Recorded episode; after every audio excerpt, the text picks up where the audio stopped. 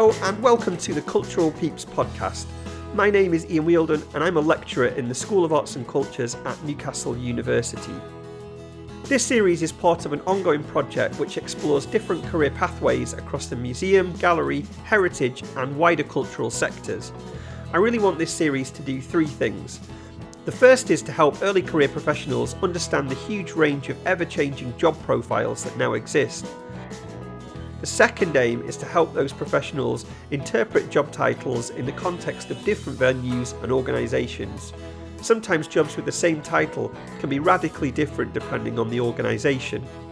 The third aim is to help listeners understand that the people that make up any field of work are all human, and that in turn plays a significant part in their unfolding career pathway and decision making processes. A few caveats the recordings that form the basis for the podcasts aren't technically perfect. They're often grabbed in busy offices and in between meetings, so you can frequently hear the everyday world of work whirring on in the background. Just a final note these podcasts are edited down from longer conversations, but I've tried to keep in as much of the original content as possible.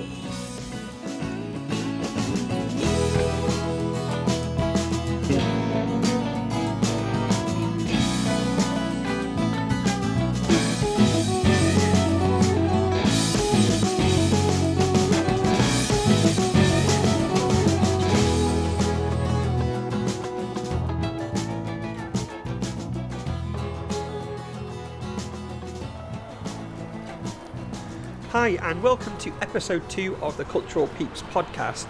I'm here in Newcastle University's quadrangle, just outside the Armstrong building, which is where I interviewed today's guest, Keith Merrin.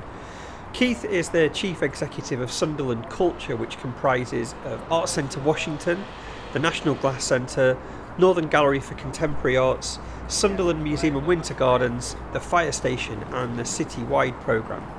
I first met Keith when he was director of Bede's World in 2004, but it wasn't really until he took over as the director of Woodhorn Museum that I really got to know him well.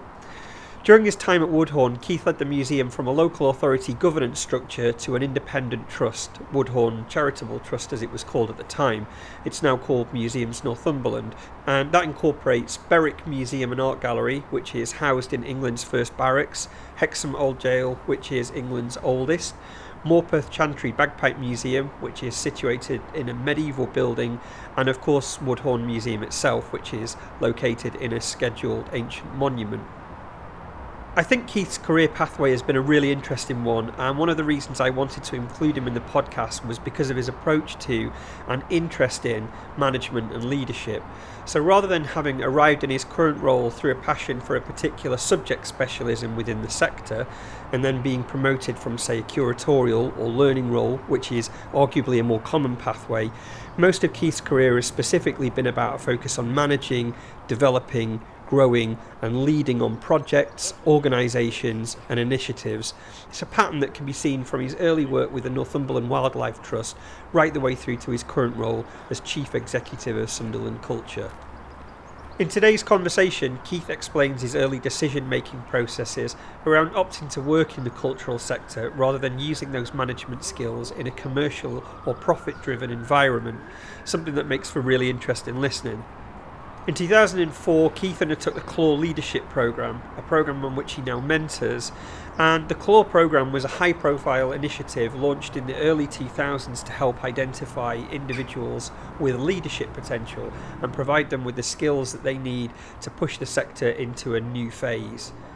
We talk about the reasons for that programme being set up, the impact it had on Keith and his career, and how it's helped shape the cultural sector that we all now know and work in. And out of this comes a chat about the impact and issues around Chris Smith's decision to announce free entry to museums in the UK back in 2001. We also talk about the importance of networking and how contacts and relationships can help people to strategically build their careers. And the last big theme that runs through our conversation is one that is going to repeatedly emerge in this podcast, and that's around partnership working. As always, I've put links to sites, organisations, and projects that are mentioned in the podcast description. So if there's anything that you'd like to look up that Keith and I cover in this conversation, then that's a good starting point. Don't forget that you can follow the podcast on Twitter, Instagram, SoundCloud, and Facebook using the handle Cultural Peeps. And if you want a bit more information about the Careers Pathway project or about any of the conversations or participants that are featured, then there's a project blog which is available at culturalpeeps.wordpress.com. That's it for me for now. I hope you enjoy this episode and you find it useful.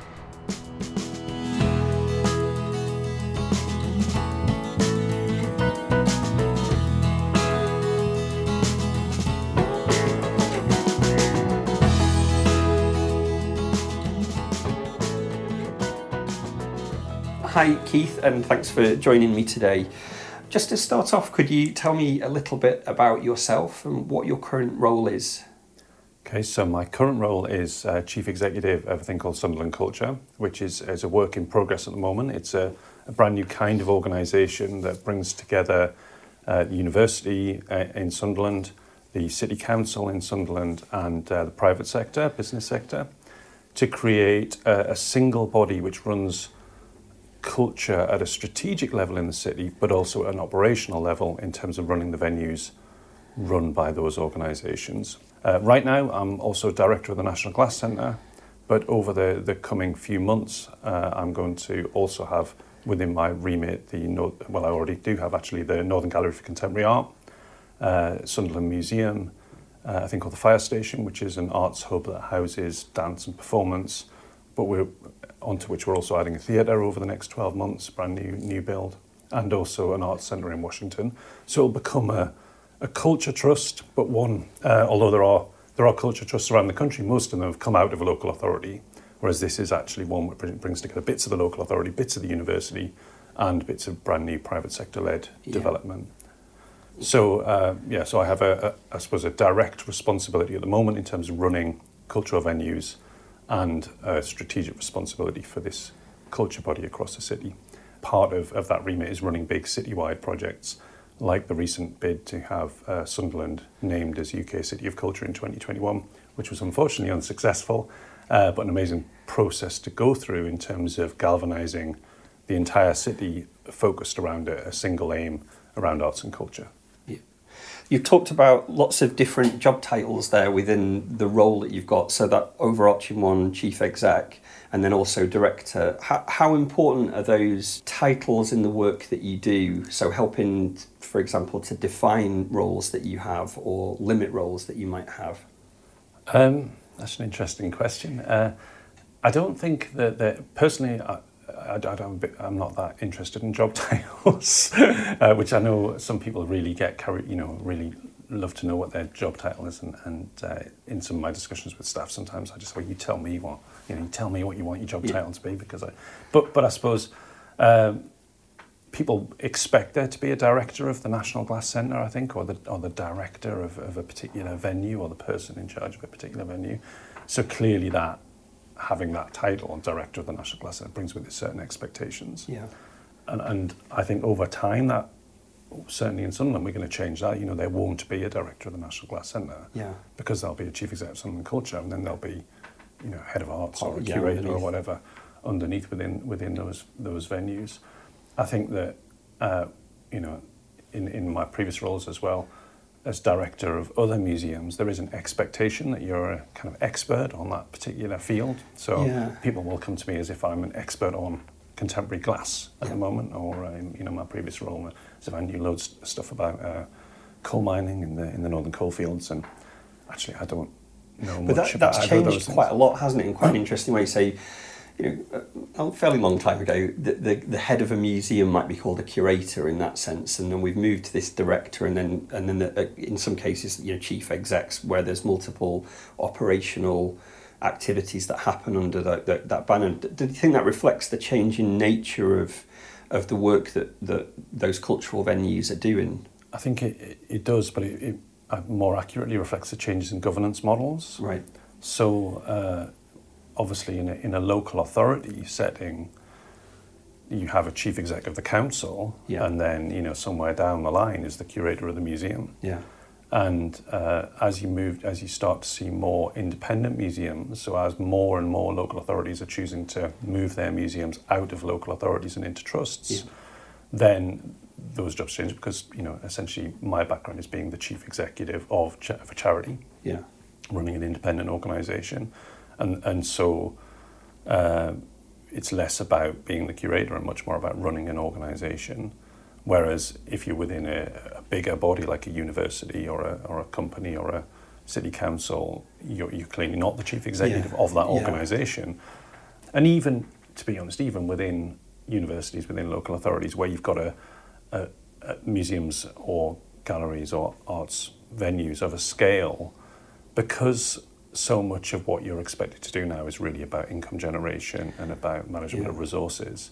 That I think the kinds of people who, who are being brought in to do those jobs absolutely need to understand the art form or the uh, the, the particular area of, of expertise that a, that a venue has, but more importantly, need to be able to manage the conflicting demands of income generation on one hand, uh, pushing resources out on the other Yeah. diversifying audiences. Yeah, of You know, there's a kind of very little actually about the art form because uh, often you're able to buy in the art form specialism Yeah. in a different way. If somebody had said to you when you were 15, you'll be chief exec, was that something that you could have foreseen yourself doing? Absolutely not is the is the simple answer. I think I, I can't really remember what I wanted to do when I was 15. I did go through quite a long period of wanting to be an archaeologist. So uh, in some ways, that's probably the closest thing to, to how parts of my career have panned out. So how, how old were you then? I reckon probably uh, maybe a bit, a little bit younger than that. that uh, So kind of so Maybe 12, 12, 13, yeah. uh, I had this idea of, and of course, uh, when you're 12 or 13, being an archaeologist is about going to Egypt and you yeah. know, so it was like the Indiana Jones Yeah, kind of. You yeah, thought that was absolutely. what the archaeology. Yeah. Yeah, and, and many years later, I ended up as the uh, chair of the uh, Council for British Archaeology North. Right. And uh, I always thought that was quite funny that because I was virtually the only archaeologist who wa- wasn't on that committee, who was the chair of it, but probably the. Uh, So how did you get on that? enthusiast. But because I was running at the time uh, that I started doing that, I was running a museum called Bede's World in Jarrow, uh, which is a, a museum essentially based around an archaeological collection, a very important archaeological collection, and uh, and and I, I suppose took a leading role in uh, the display of archaeology, and more importantly, in engaging people with it. Yeah. And uh, I suppose if if I have any expertise in the sector, it's around That- engagement of, of audiences, getting people involved, getting people to uh, to want to engage and, and in, a, in new and interesting ways Yeah. with, with what we're doing in, in whatever venue, whatever art form, whatever collection that we're dealing with.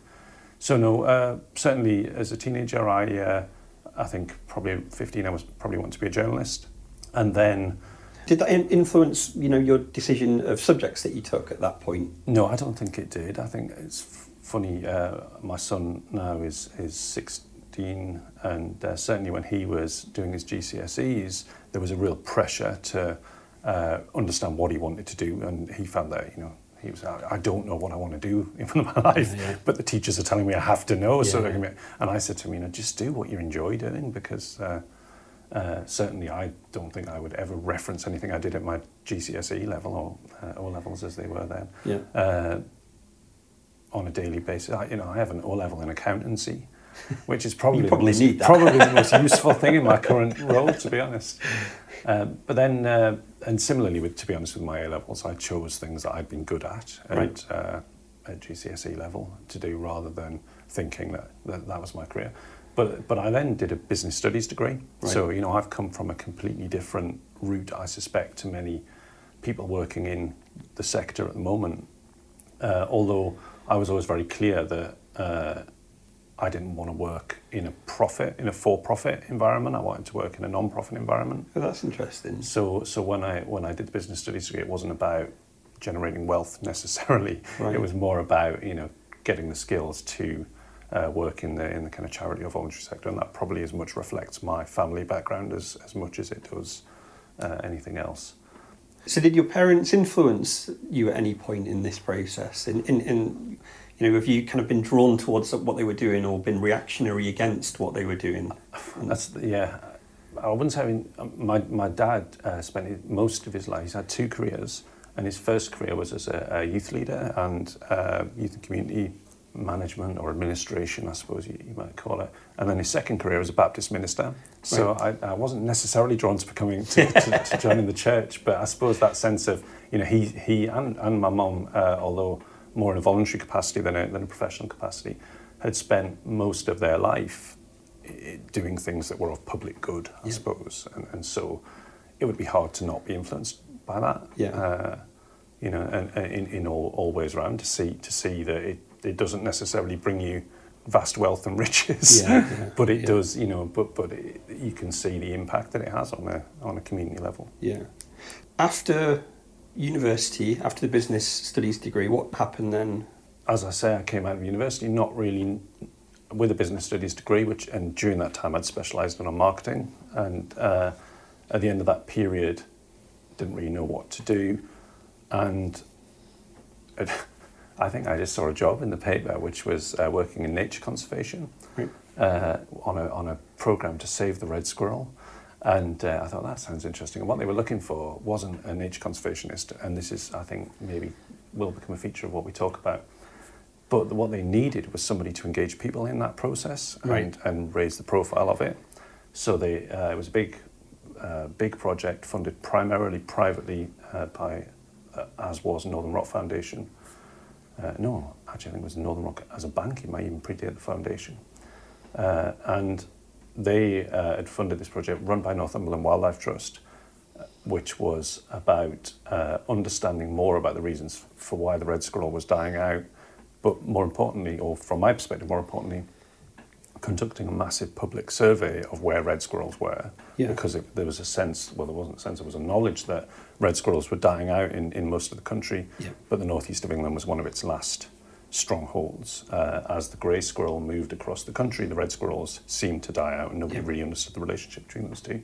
So there was a scientific element to that, working with University of Newcastle on uh, a research project in Kielder Forest, looking at uh, you know actually tr- trapping and uh, tracking and tagging red squirrels.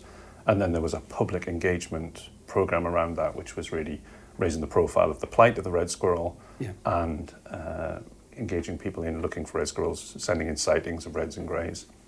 And to be honest, it was, it was a brilliant job because straight, you know, straight out of university at the age of whatever, 19, uh, no, 21, 22, I was, uh, you know, I was on Sky TV and I was on, you know, I was hanging out with Bill Oddie uh, uh, and, and, and doing really amazing things and, you know, promoting nature conservation and, and red squirrels. It's funny, I suppose, that, that you know that seemed at the time you don't think about it. It seemed yeah, quite normal. Yeah. Uh, you know, uh, Bill Oddie, who uh, was a, I suppose at that time was still quite a famous television yeah, yeah. celebrity and, and was known to a lot of people for various reasons. Uh, uh, particularly for, for as, a, as, a, famous bird watcher, yeah. and I had to take him out bird watching one night. so that was a really weird thing, but uh, yeah, it was it was good, and I suppose yeah, it was a really good opportunity for me. But it was at the time I took it on, I think it was a six month contract, and again, I don't know, you know, another conversations that you have, you might pick this up, but I went to that and said, right, six months is great, that's yeah, fine, yeah. and uh, I don't, I, I for the first two or three years of my career, I was constantly on six month contracts yeah, or just, a month here or. So how long were you there for? Bit. How many did you get in, that? Uh, Northumberland Wildlife Trust. I was there in the end for about five years. Wow. Okay. Uh, so I moved on from the Red Squirrel program. They just kept me on doing bits and bobs. I actually, one of the phone calls I took during that period was from uh, a big uh, utility company at the time, I think, I think called Northeast Water, which doesn't exist now who uh, said, We loved what you're doing with red squirrels and we'd like to give, give the Wildlife Trust some money to do something else. I was able to bring in money and we did a big program around uh, ponds. And that then paid for more of my time to, to stay on. So I suppose early on I also learnt the. so you're kind of creating roles for yourself within that organisation through a combination yeah. of opportunity and necessity so were you designing those projects? Yes, and, and, and, I suppose the key was I was because it was a small organisation. It was independent. You know, it, it wasn't part of a local authority or anything. It was a charity. It had its own chief exec and its own board. I had the freedom and the flexibility to do to that. Do that yeah. And, and, they put that trust in me, so that was that was brilliant. And uh, yeah, so so able to see opportunities and, and almost create yeah. new roles for myself. But also they, they then uh, because of just opportunity. Somebody then left who was the marketing manager, and they said, well, "Do you want to stay on and do that job?" And I said, "Yeah."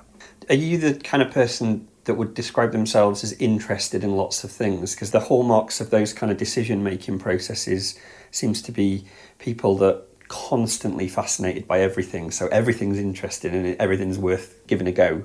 Uh, yeah, absolutely. Is that what you yeah, would- Yeah, very much so. Yeah. I've put words into your No, mouth. you have put words into my mouth, but, but it- but it- is that it does kind of well- because there's definitely a pattern there? I think it well sums up my personality. Yeah, Right. I can get interested in most things. Yeah. So the marketing side of that, that that obviously adds a different set of skills there. So you're starting to diversify, you know, and d- develop quite an interesting portfolio there of, of things that you can possibly do. What? How long? How long did you do that role for? Uh, as I said, well, within in Northumberland, I did it for about five years, and that also included running uh, a couple of visitor centres. You can then start to map that across Yeah, to, to what. I do now, Yeah. because there was some venue. I don't get involved necessarily in venue management, but there's some venues in that. The, the Wildlife Trust is, a, is an odd organisation in that there are independent wildlife trusts, all there are something like 47 of them around the UK, but there's also an, a national federation where they come together. Yeah. And uh, through working in Northumberland, I'd had some opportunities to get involved in some of the national discussions, and uh, which was very interesting. And then I was uh, offered the opportunity to go and work in Kent for the Kent Wildlife Trust as their marketing and fundraising manager, uh, at, uh, which was a, bigger a bigger organisation. There was more money for me involved in that, and so I went and did that for uh, two or three years, and then was offered, got more involved in some of the national work that was going on, and was offered the opportunity to go and work at a national level. Right. And so then uh, moved to what's called the Royal Society of Wildlife Trusts, which is the sort of governing body of the Yeah. Wildlife Trusts, and worked initially in a marketing and fundraising role, and then through a series of opportunities that presented themselves, ended up running it. Uh, ended up as a kind of director of operations, a sort of de facto Yeah. Yeah. chief exec of that organisation, but in alongside what was called a director general. So there was a kind of, uh, in the way you get with a lot of big arts organisations, actually a sort of double header there, where you had a, a, a, ex, a nature conservation expert, somebody who would be respected in the field, Yeah, alongside a sort of you know somebody who, may, who raises the money and makes Yeah. it kind of operate. Yeah. So that's where I got most of my experience in sort of general running of a of a charity, Right. running an organisation. So I was responsible for kind of finance and HR, as well as the sort of marketing, fundraising type stuff. So all of a sudden, that day that you looked at the newspaper, Yeah, saw that job has Yeah. turned into something. and working at a, yeah the national level Yeah. for the biggest membership organisation. I know it's interesting that there are, there are a couple of sliding doors moments in my life. One is one is before I went to university, at the age of uh, eighteen or whatever. Uh, I I don't know why I applied to join uh, Sainsbury's fast track management Oh, scheme. okay. So I uh, uh, could have, and I, sometimes I kind of like quite like this idea. I could have run a supermarket, and I'm not sure how uh, transferable my skills would be from there. But I was I was offered a place as a as a supermarket manager on their fast track management, but in the end decided to go to university. Right. At the age of 18, you know, when you come straight out of school, the the idea of uh, money is quite Yeah, attractive. yeah, but yeah. in the end, I decided to follow a, a degree and, and you know a different a different route.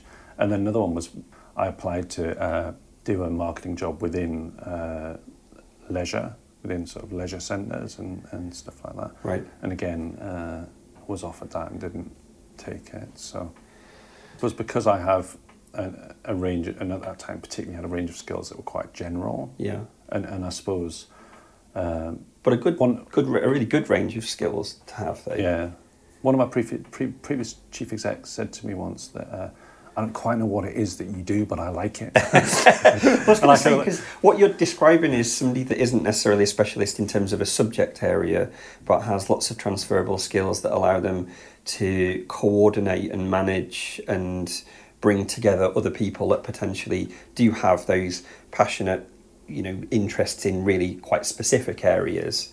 Yeah, absolutely. And, and I think, you know, uh, again, one of the features probably if you look right back through my career, uh, you know, which is, I suppose, nature conservation in some ways is quite different from, from what I'm doing now, but it is that working with specialists. Yeah. So, and often those specialists are incredibly knowledgeable about a very specific thing, Yeah. but don't necessarily have the skills Well- to, to, to communicate that in, in the most effective Yeah. way or to understand how to resource what they might want to, achieve. Yeah. So, so there's a degree of, of, of being able to interpret what they want, and also certainly at the, the wildlife trusts with, with the in that sort of role with the director general, is is they, they you know he was the de facto head of the organisation, but had Yeah. no ability to run an organisation really, Yeah. and really heavily relied upon other people to, to do that for him. But that's really interesting, isn't it? Because you, But I You could know- never have done what he did because he was brilliant that- at but- that. You know, speaking at international Yeah. conferences about the issues affecting wildlife. because most people start with a real passion for a subject area, and then as they progress, they take on more management and either have to develop those skills, or in some cases, I think people sometimes resent having to take that management, but that's just a natural course that a career takes.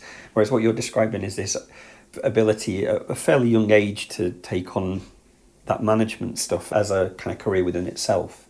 Yeah, I, I think I think that's right. Yeah, and and I suppose what goes alongside that is also an ability to distill key bits of information that you need. You know, people. And even so, even then, people would expect me to know a lot about red squirrels. Yeah, yeah, and and you know I would have to go on the TV and talk about And red go, squirrels. yeah. So so uh, you know that ability to actually absorb enough information to be knowledgeable about Yeah. something, but clearly not as much as somebody who spent the last four years or five years doing yeah, PhD doing or whatever yeah, yeah. on it. So So you're in Kent at this point. yeah, so as I said, then I got offered this job at a national level, which Yeah. was based in the East Midlands in Newark uh, and partly in London. So I worked out of two offices in, in London and, and East Midlands, working at a national level in nature conservation, and uh, which was fine. But I suppose you get to the point where you think, well, how did I fall into to all of this in the first place? Because Yeah. nature conservation probably wasn't the thing that really floated my boat, and uh, and then again, I was reading a paper one day. And uh, this is obviously Pre-internet. uh, pre-internet, well, maybe just as the internet was was kind of starting to become prevalent. Uh, You're really pinpointing your. My age, yeah.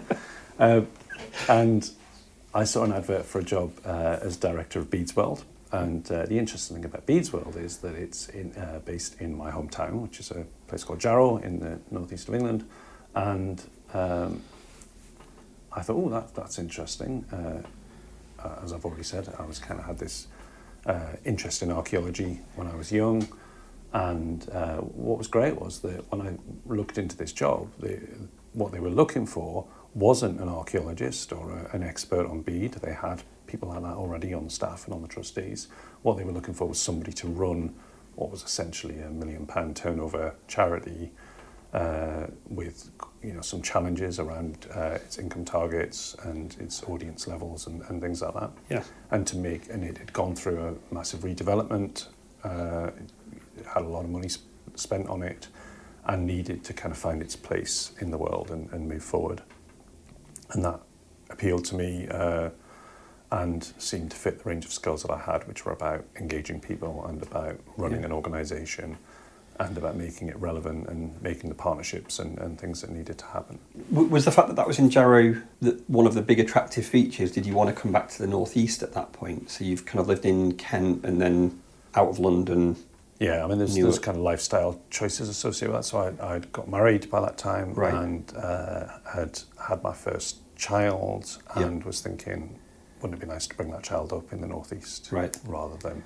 Family support network and all yeah, of that kind of stuff. family. Yeah, I think it had always been a, a, a plan for myself and my wife to eventually get back to the move back. northeast. Yeah, yeah.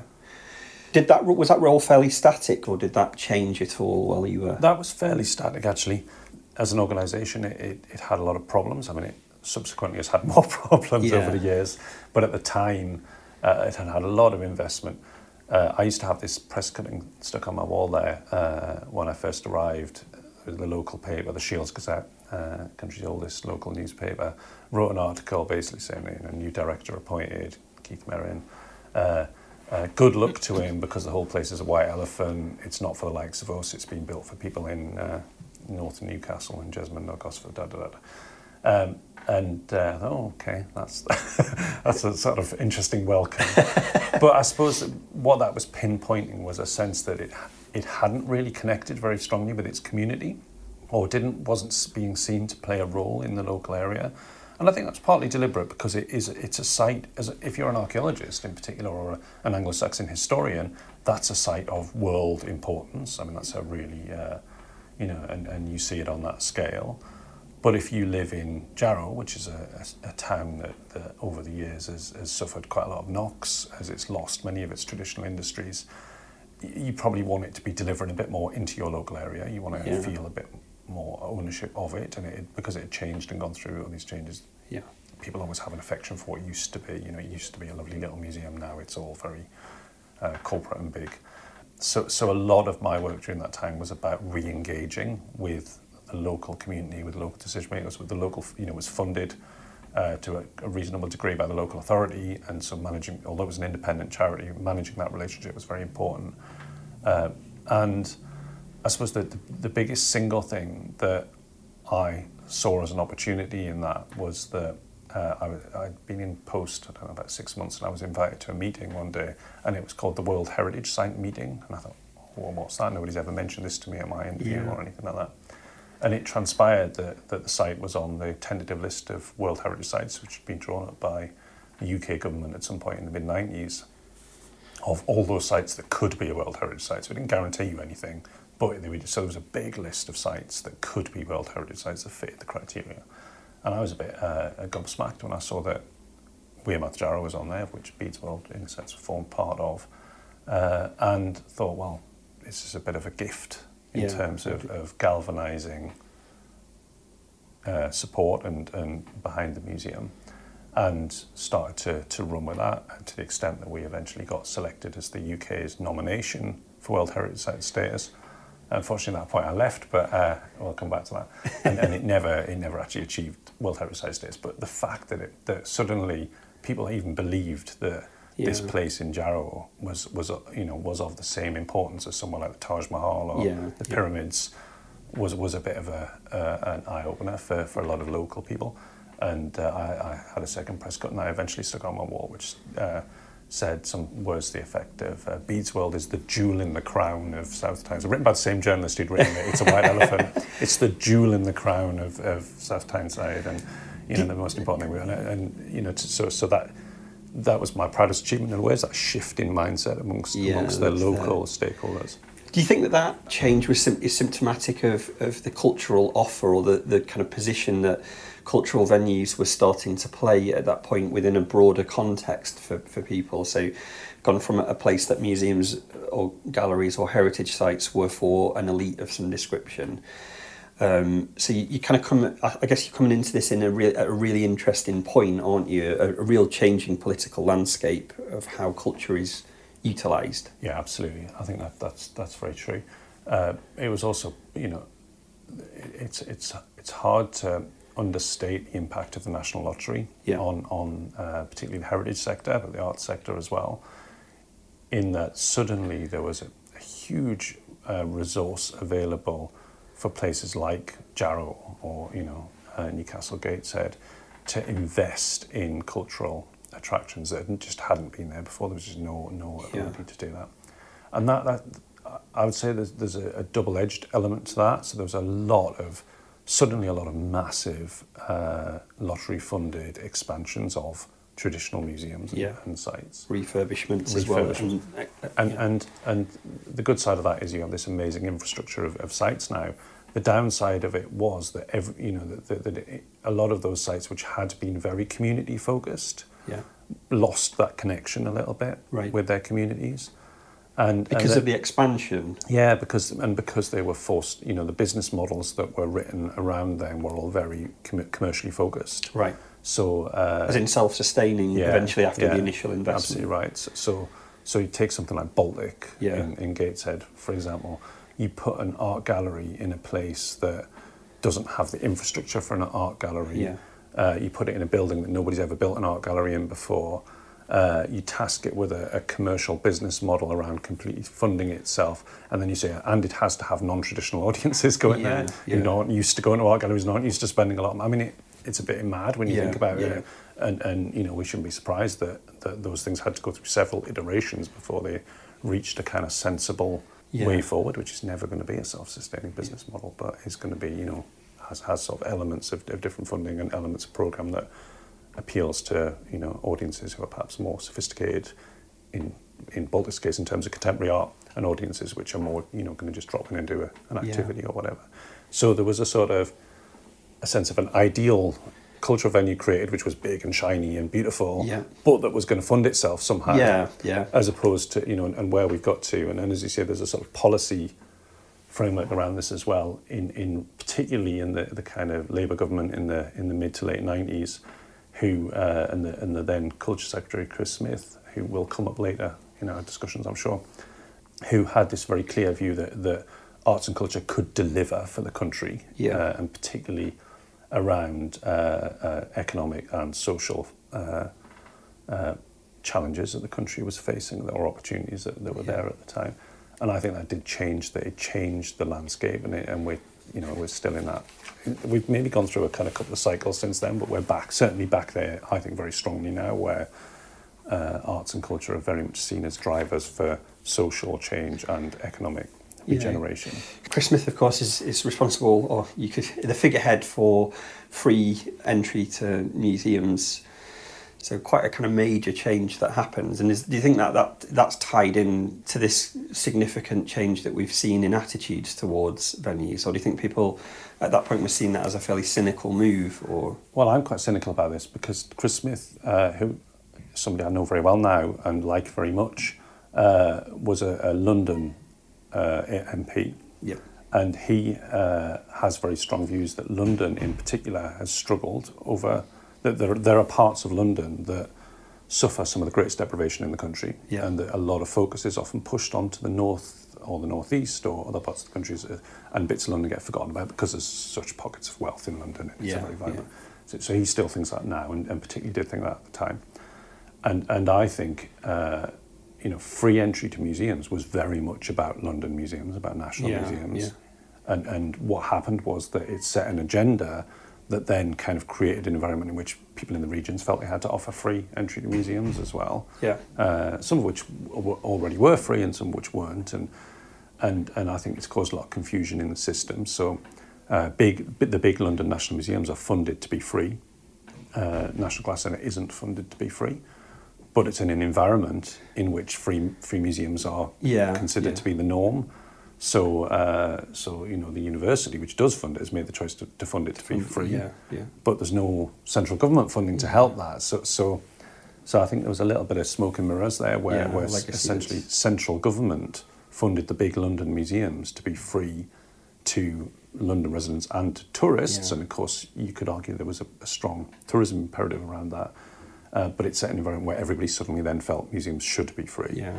And if you were a museum like Bede's World, to go back to Bede's World, which had a business model which couldn't be free, that was a real challenge for you, particularly Yeah. when in the rest of Tyne and Weir, they'd followed this sort of London lead and said, oh, we're, we're going to make all of our museums free, uh, with one or two minor exceptions, uh, which, which then, so then people would turn up at Bede's World and say, well, we thought all museums were free. So how did you end up at Woodhorn? So you've been at Bede's World. and then Yes, off- so, I, so I did. with it. Be, so I, I, I have to say, I love Bede's World. It was a, it was a labour of love to a certain extent. In Yeah. that it was in my hometown. It was something I was really. So it brought together all of those about, things that you've yeah. done and, and more of an interest because you talked about that archaeological kind of Absolutely, yeah. interest yeah. as a as a child. Yeah, and, and, and so it, it, you know it ticked a lot of boxes for me to certain extent. Uh, but I was I suppose I was at a stage where I wasn't sure what I wanted to do next, uh, and then something really interesting, another really interesting opportunity presented itself, probably via the internet. I'm hoping this time, uh, and it was uh, uh, a brand new scheme that had just been set up that nobody knew anything about, called the Clore Leadership Programme. And it was uh, this was the in- invention primarily of a lady called uh, Dame Vivien Duffield, who was a very wealthy philanthropist. Her father was a, uh, made a massive fortune in the banking industry, uh, but she was a huge giver of money to the arts, to the arts and culture, particularly to the national museums. You go around uh, various national museums uh, or galleries, and you'll see the Clore Learning Yeah. Gallery or whatever. That's that's essentially her money being spent on that. And what she found, what she sensed was that there was a bit of a crisis in leadership within, particularly within some of those national institutions. So there'd Right. been a f- there'd been a few high-profile failures uh, nationally and regionally in, in some of the big museums and galleries, which had caused some embarrassment for the government and uh, problems for those those agencies, financial problems that she was then being asked to kind of help out with. And she commissioned. Uh, Just to ask a question about that, was that was that a result of an overstretching at the time in terms of the ambition of some of those programs and the link to the, the Heritage Lottery Fund. So all of a sudden there's more money available, and then the skill set that sits behind that, people are expected to kind of step up into those roles. Absolutely, and, and, and in a way, that's what she did. Was she, she funded a piece of research which yeah. uh, was done by uh, Demos uh, think tank, uh, and they essentially looked at well, what were the factors that were causing this to happen, and what yeah. they concluded was was kind of what we were talking about before. That there was a, a lot of organisations were run by specialists who didn't have who'd been expect who'd been sort of pushed into these positions of running large now what were large multi-million pound independent organisations. Yeah. But without the skill set to necessarily yeah. do it. And that the, we'd been very lucky because some of those people have been brilliant at it and then but then when they were stepping down there wasn't necessarily an obvious successor or bank of people yeah. and that as we were investing more money around the country in new venues and new shiny, venues people. The, the skill there weren't the people to do that you know come back to that yeah. thing we were talking about before the sort of chief exec titles rather than curators yeah. and, and in particular I think there was a, a belief that uh, I, I think I, I, well, I, I eventually joined what became this program but I was quite unusual because what they were really interested in was people who were curators or were who were dancers or performers or theatre directors, yeah. and whether they could help them develop the skills to run those big institutions. And so, so, so they came up with this idea of a, a leadership program that would invest the again. Uh, Clore Duffield Foundation would put a lot of money into. Uh, they were able to draw in money from Arts Council and the big funders at the time to create quite a lot of well-funded thing, yeah, which yeah, which yeah. was going to invest. And uh, I, I think it may actually have even been my chair at Bede's World who pushed me towards it and said, look, you should have a look at this. This is a really interesting opportunity. It never been done before. Nobody knew what it was, but it basically said. So were you in the first round of the call? Yeah, yeah. Right. Okay. Yeah, yeah. So I applied for that and, and not really knowing what it was, I think, particularly. And it, right. maybe that comes back to that being interested in stuff yeah, and just, you know, yeah. seeing an opportunity. And one of the amazing things about that was that they would buy you out of your organisation.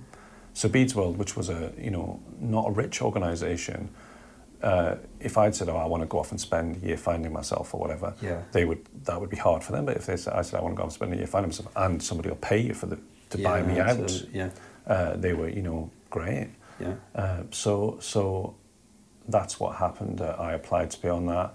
There were there were a lot of about a thousand applications. They picked 26 people. Yeah. Uh, it's kind of a bit weird, I suppose, to think that now. But you know, the Guardian ran a big piece of uh, these are the 26 people who will change culture in the UK forever. Yeah. Uh, so to be, in a sense, part of that. Did cohort. you put that on your wall as well? Yeah, no, I did. Yeah, okay. well, it is amazing to be something. It's amazing. Yeah, you know, yeah. I, I don't think it was necessarily true, and and of course now there have been 14 or 15 years, Years of, of- it. yeah. So there are another, so they're churning out, you know, so there's a lot of those Yeah. people now who are going to change Arts in the UK. And it's become a very different programme to say. Interestingly, and I said we come back to this, that the person who was chosen to be the director of that programme was Chris Smith, Yeah. who had been the culture secretary and recently stepped down from politics, uh, uh, although subsequently was, was uh, elevated to the House of Lords, so he's sort of back, he was obviously involved in politics, but was no longer an MP or a minister and uh, but had this real passion for, for arts and culture and a very in- incredibly well connected. And so I did Clore Leadership Program, and part of that was a lot of time of self reflection on how you'd got to that point in your career, but also uh, development of skills and experience. But, but most importantly, I suppose, was a real opportunity to connect with other people Yeah. in other organisations and to work at a national level again. And which, when you're stuck up in Jarrow, you know, can sometimes seem Yeah. a long way off. So it enabled me to re-engage nationally in things. So that networking thing there, I mean, that, that there is, I think, from what you've said, that networking thing has been quite important all the way through. So do you think that's what they were seeing in you when they selected you for Clore, and that's what you could potentially capitalise? on? Yeah, I think so. It's, it's funny actually because uh, the the, de- the deputy director then, a lady called Sue Hoyle, who went on to be the director of Clore Leadership Programme, has recently retired, and I saw her at at a retirement party, and, and she said, I, "I always remember your interview, Keith." You know, partly because it was the first year, partly because I juggled in my interview, uh, which is always. uh, but it, but yeah, I think, and I think it was that, yeah, that they were looking for people who were just a little bit Yeah, that, had a bit of a spark Yeah. and were a bit maybe a bit different. Yeah. The peer relationship between the people on the course seems really important. So that they seem to be links that continue on way beyond that participation in the program in a formal sense. Uh, absolutely, and, and, and you know the network is, is probably the, the the lasting benefit from that. So you know, on my Clore cohort were the now director of the Tate, yeah, and the now deputy director of the Royal Shakespeare Company. So Yeah. you know, suddenly those are those are my personal friends. who are yeah, running yeah. those big Who've gone through this Gone through- yes, uh, so, you elevation know, of uh, roles and yeah. So that's quite useful. I wouldn't say I'm on the phone with them all the time, or whatever, but you know, it's No, nice to know. But you that know that you can connect Yeah. with them. I Yeah. mean, would you say that you go to those people, or you, you know, you talk to each other at different points in your careers when you're fa- you know when you're faced with different difficult dilemmas to, to kind of yeah. sound them out. Which that that something that you were saying that potentially was missing during that initial stage of. Um, cultural expansion in terms of physical infrastructure in the country, you know that there might have been a deficit in those kind of skills, uh, uh, you know, amongst the workforce that are there. Yeah, absolutely. And I think I think yeah, that is. And, I suppose the, second big thing that through well, two other th- big things through doing Clore leadership program that, that were important. One was mentoring, which you, you, you mentioned, and I was very lucky again in that uh, I chose as my mentor, and he accepted me, a guy called Mike uh, Day, who at the time was the chief executive of the Historic Royal Palaces. Right. Okay. But was actually relatively new into the role at the time, which was really interesting. And he'd gone and and and uh, he's uh, a, a, a very good mentor, apart from anything else.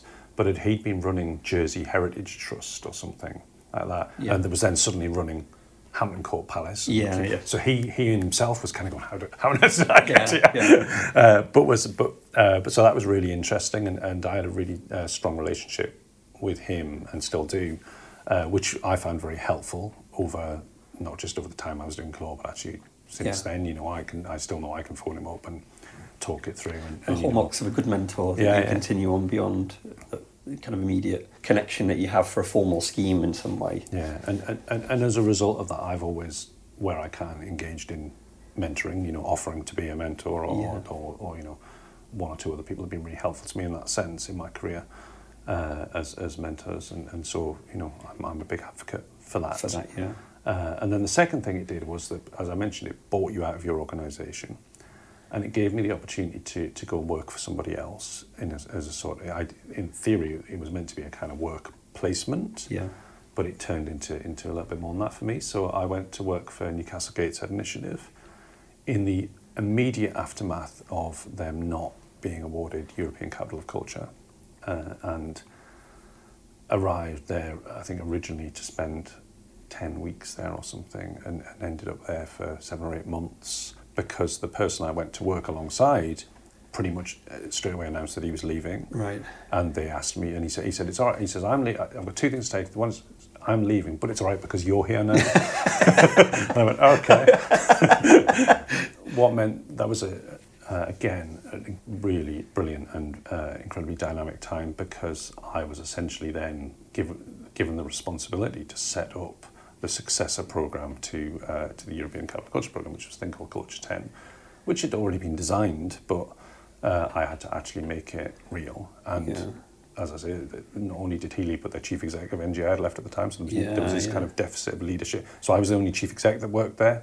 Right. Uh, so were you formally still at Bede's at this point? well, well, and- and- what happened was they turned it into a, a more long-term secondment. Right. So uh, what NGI started paying Bede's World for my time Right, to buy me out because I That's a really difficult kind Yeah. of thing to juggle there, isn't yeah. it? And and you know, inevitably being out of Bede's World for that long inevitably led to me leaving. I mean, that was yeah. I suppose, in, in a, and I suppose my chair knew that. Me probably knew that when he encouraged me to Go do for the Clore Clore in the leadership program first- in the first yeah, place. But yeah. it was an opportunity for my deputy at the time, who uh, was able to step up and, Yeah. and do things there. But uh, the time at NGI, yeah, pro- and, and was probably the, in many ways, uh, helped me to understand the, the sort of the importance of partnership and collaboration, Yeah. which had always been important in my career, but that sense that as NGI, what we had was money, uh, what everybody else had was art form, venues, Yeah, uh, ideas, projects, and trying to join those things up and make them work. Yeah. And uh,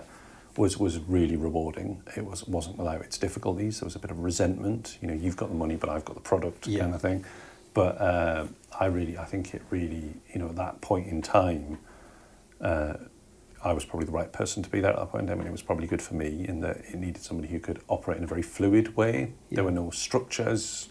You weren't more, and, and this, you know, again, is probably a feature of my career, is that I've, I've had to invent things as I can make them up as I go along, create Yeah. new structures, create new things, uh, rather than somebody saying, here's your job, do Yeah, it, this sort of the- thing, yeah. you know. Uh, it's always been, been self-generated, uh, which probably makes me impossible to employ in a proper job now, I don't know.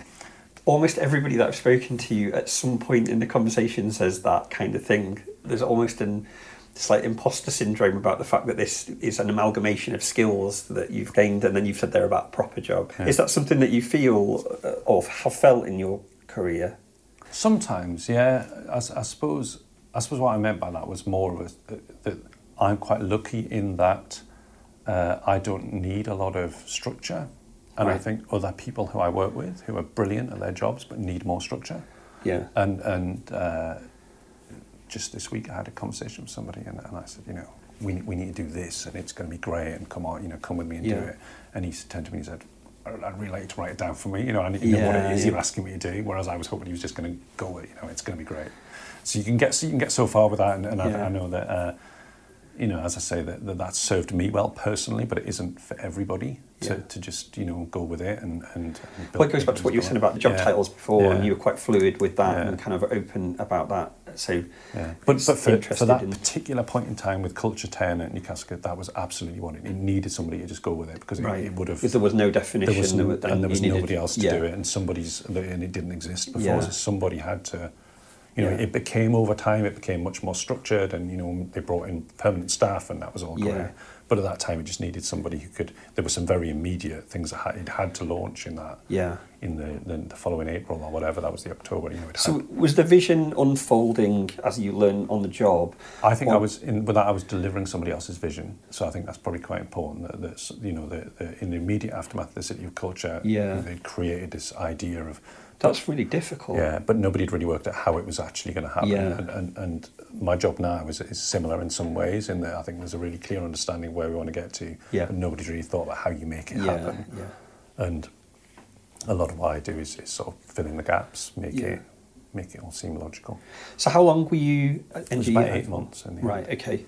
And then Woodhorn. And then I went back to Bede's World. Oh right. Okay. And I remember going back and going, oh, that's a bit weird. Having done Clore leadership program Yeah. and having worked in this kind of incredibly dynamic and slightly bonkers environment at Culture 10, and Yeah. then going back to, to running this museum, which was great. And as I say, I loved loved it dearly, Yeah, yeah. but it, it felt odd to go back. Yeah. Yeah. And I think it felt odd for the staff. And when I had so, so then uh, the job came up uh, as director of Woodhorn, and I didn't apply for it because it wasn't something I was particularly interested in. And then uh, they came back to me again and said, "Are you sure you don't want to apply for this? And uh, you do know it's going to come out because at the time it was run by a local authority. You know it's going Yeah. to come out of the local authorities, and we need somebody who can." Move to trust. and- yeah. run it independently.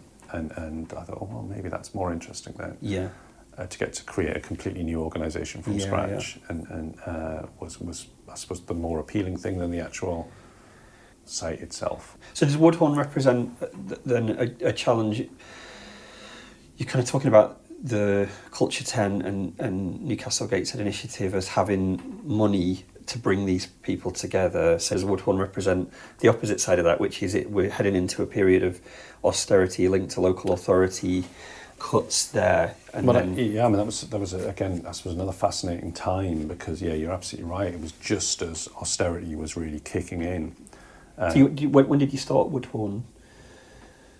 2007? 2008, I think. Right. So just right as, begi- as Yeah. the banking crash Yeah, happened, and the then crash. the following year. But the interesting thing was that they'd gone through their big lottery redevelopment Yeah. at that time. Uh, absolutely beautiful building that they created, a huge investment in that. And as part of that, the key partners, who were two different local authorities, had committed quite a lot of funding Yeah. into that over a five year period. And in fairness to those local authorities, which at the time were going through their own reorganisation to become a single local authority, they kept most of that funding on the table. Right. And actually, uh, that was brilliant for me. So I came in and it was like t- year, two of that five year agreement. Yeah. And I knew that I had three years, and then there was going to be a massive A drop big- off the cliff yeah, edge, Yeah.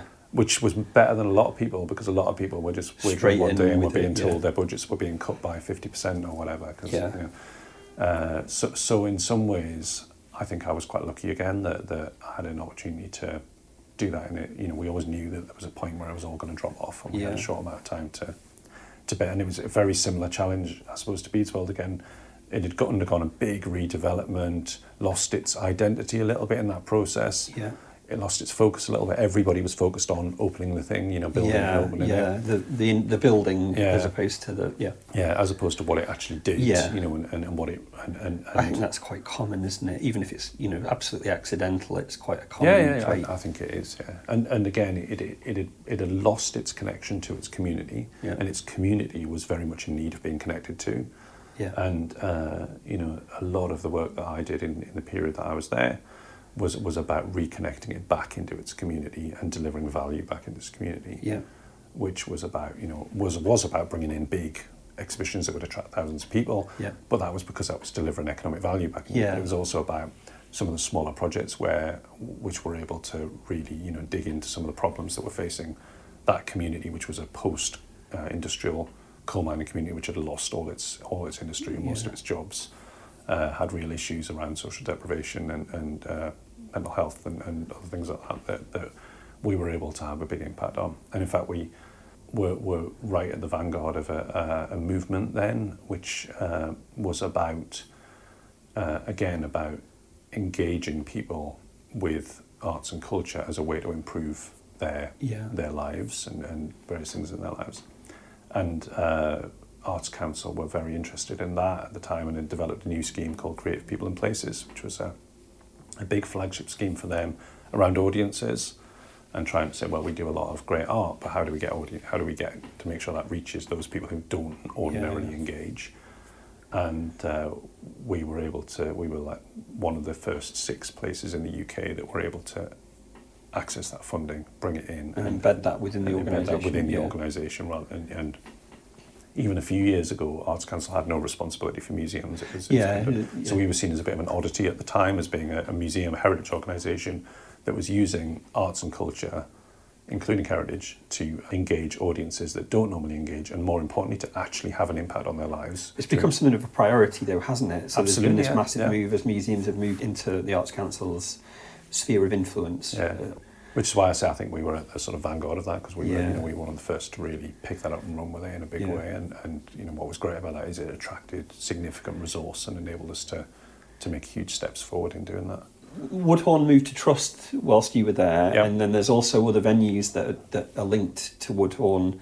Was your title at that point director? Yeah, so it was director of Woodhorn working within the local authority. I never considered myself to work for the local authority. Yeah. And I made that really clear to everybody at the start.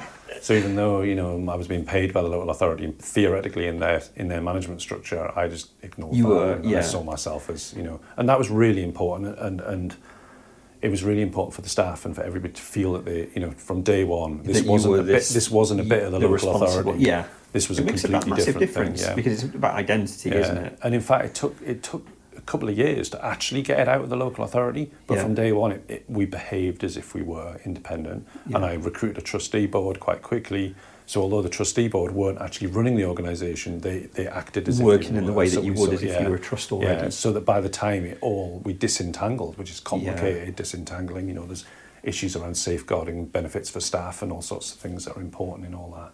By the time we'd done all that disentangling, uh, you know, there was no question that it was an independent organisation. It wasn't a bit of the local authority that had been hived off somewhere. Yeah. Uh, which you see sometimes in, in, in you know with some local authority trusts, they still behave like a local authority. Yeah. They're still tied into local authority policies and procedures and uh, political influence and all sorts of things. Whereas Woodhorn very much behaves behaved from day one, and Yeah. partly because, and that's partly why I took the role was to do that to say it, it's not a bit of the local authority. It's entirely independent. So, in a similar way that you you talked about how at Sunderland you, your remit's grown to be responsible for lot, different venues there or different projects that happen in there.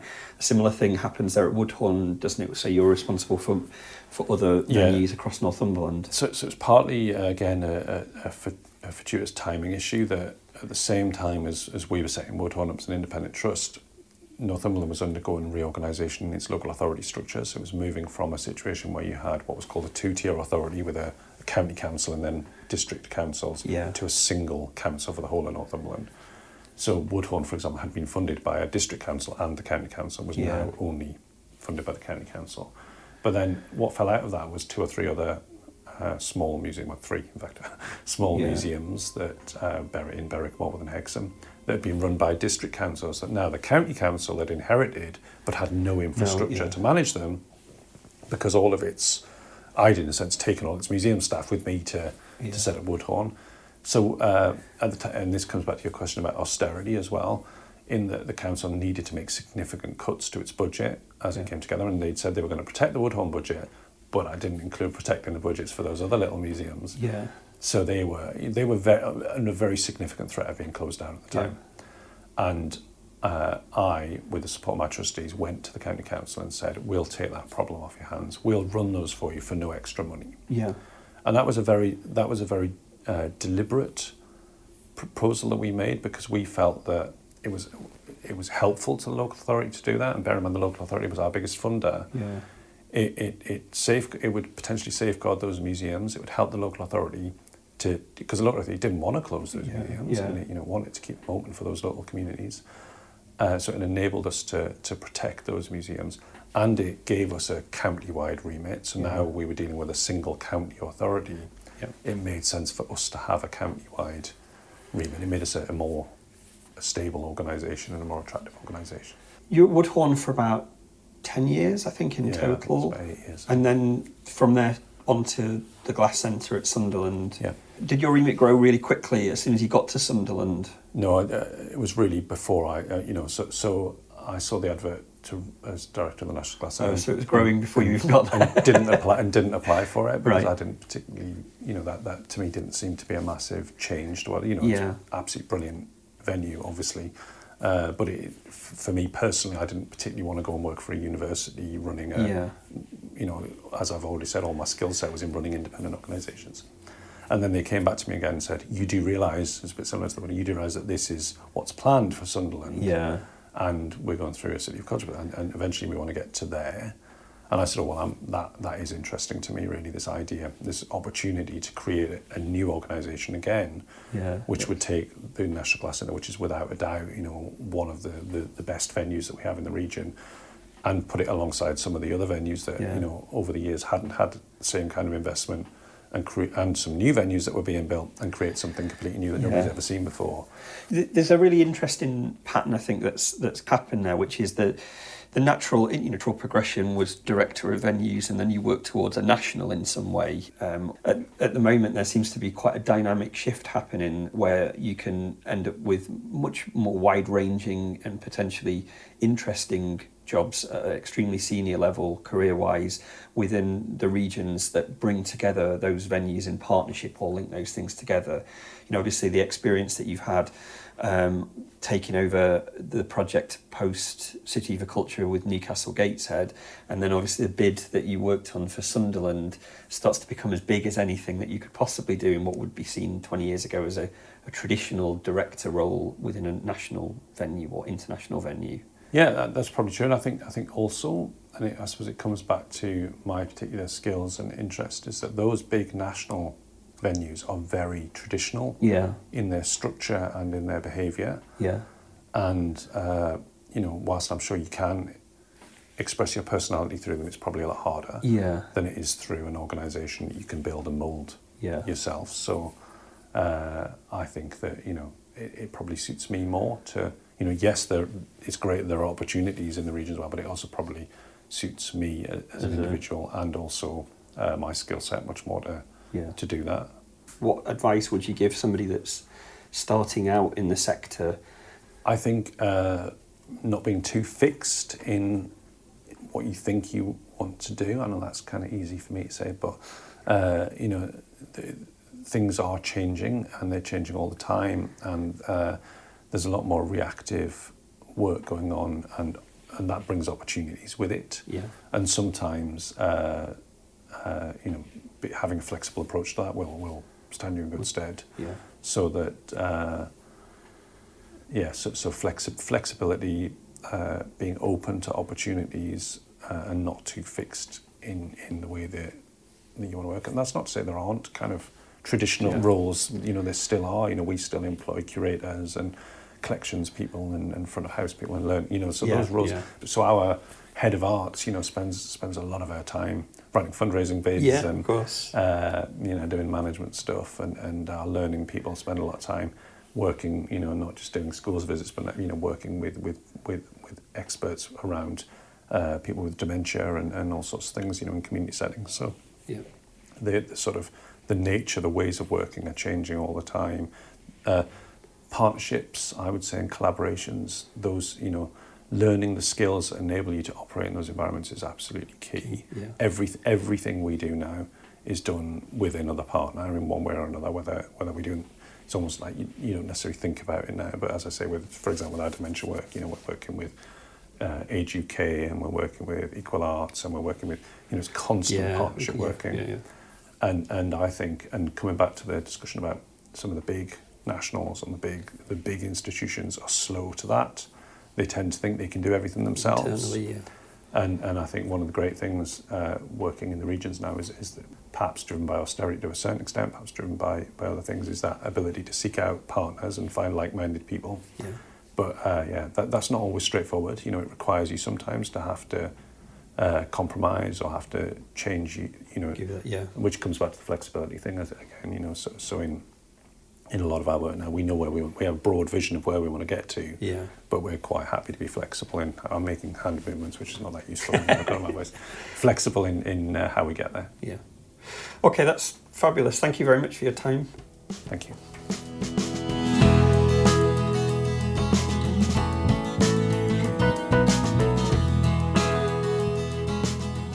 Thanks for listening to the podcast. Don't forget, you can follow us on Twitter, Instagram, SoundCloud, and Facebook using the handle Cultural Peeps. And if you want a bit more information about the Careers Pathway project or about any of the conversations or participants, then there's a project blog which is available at culturalpeeps.wordpress.com.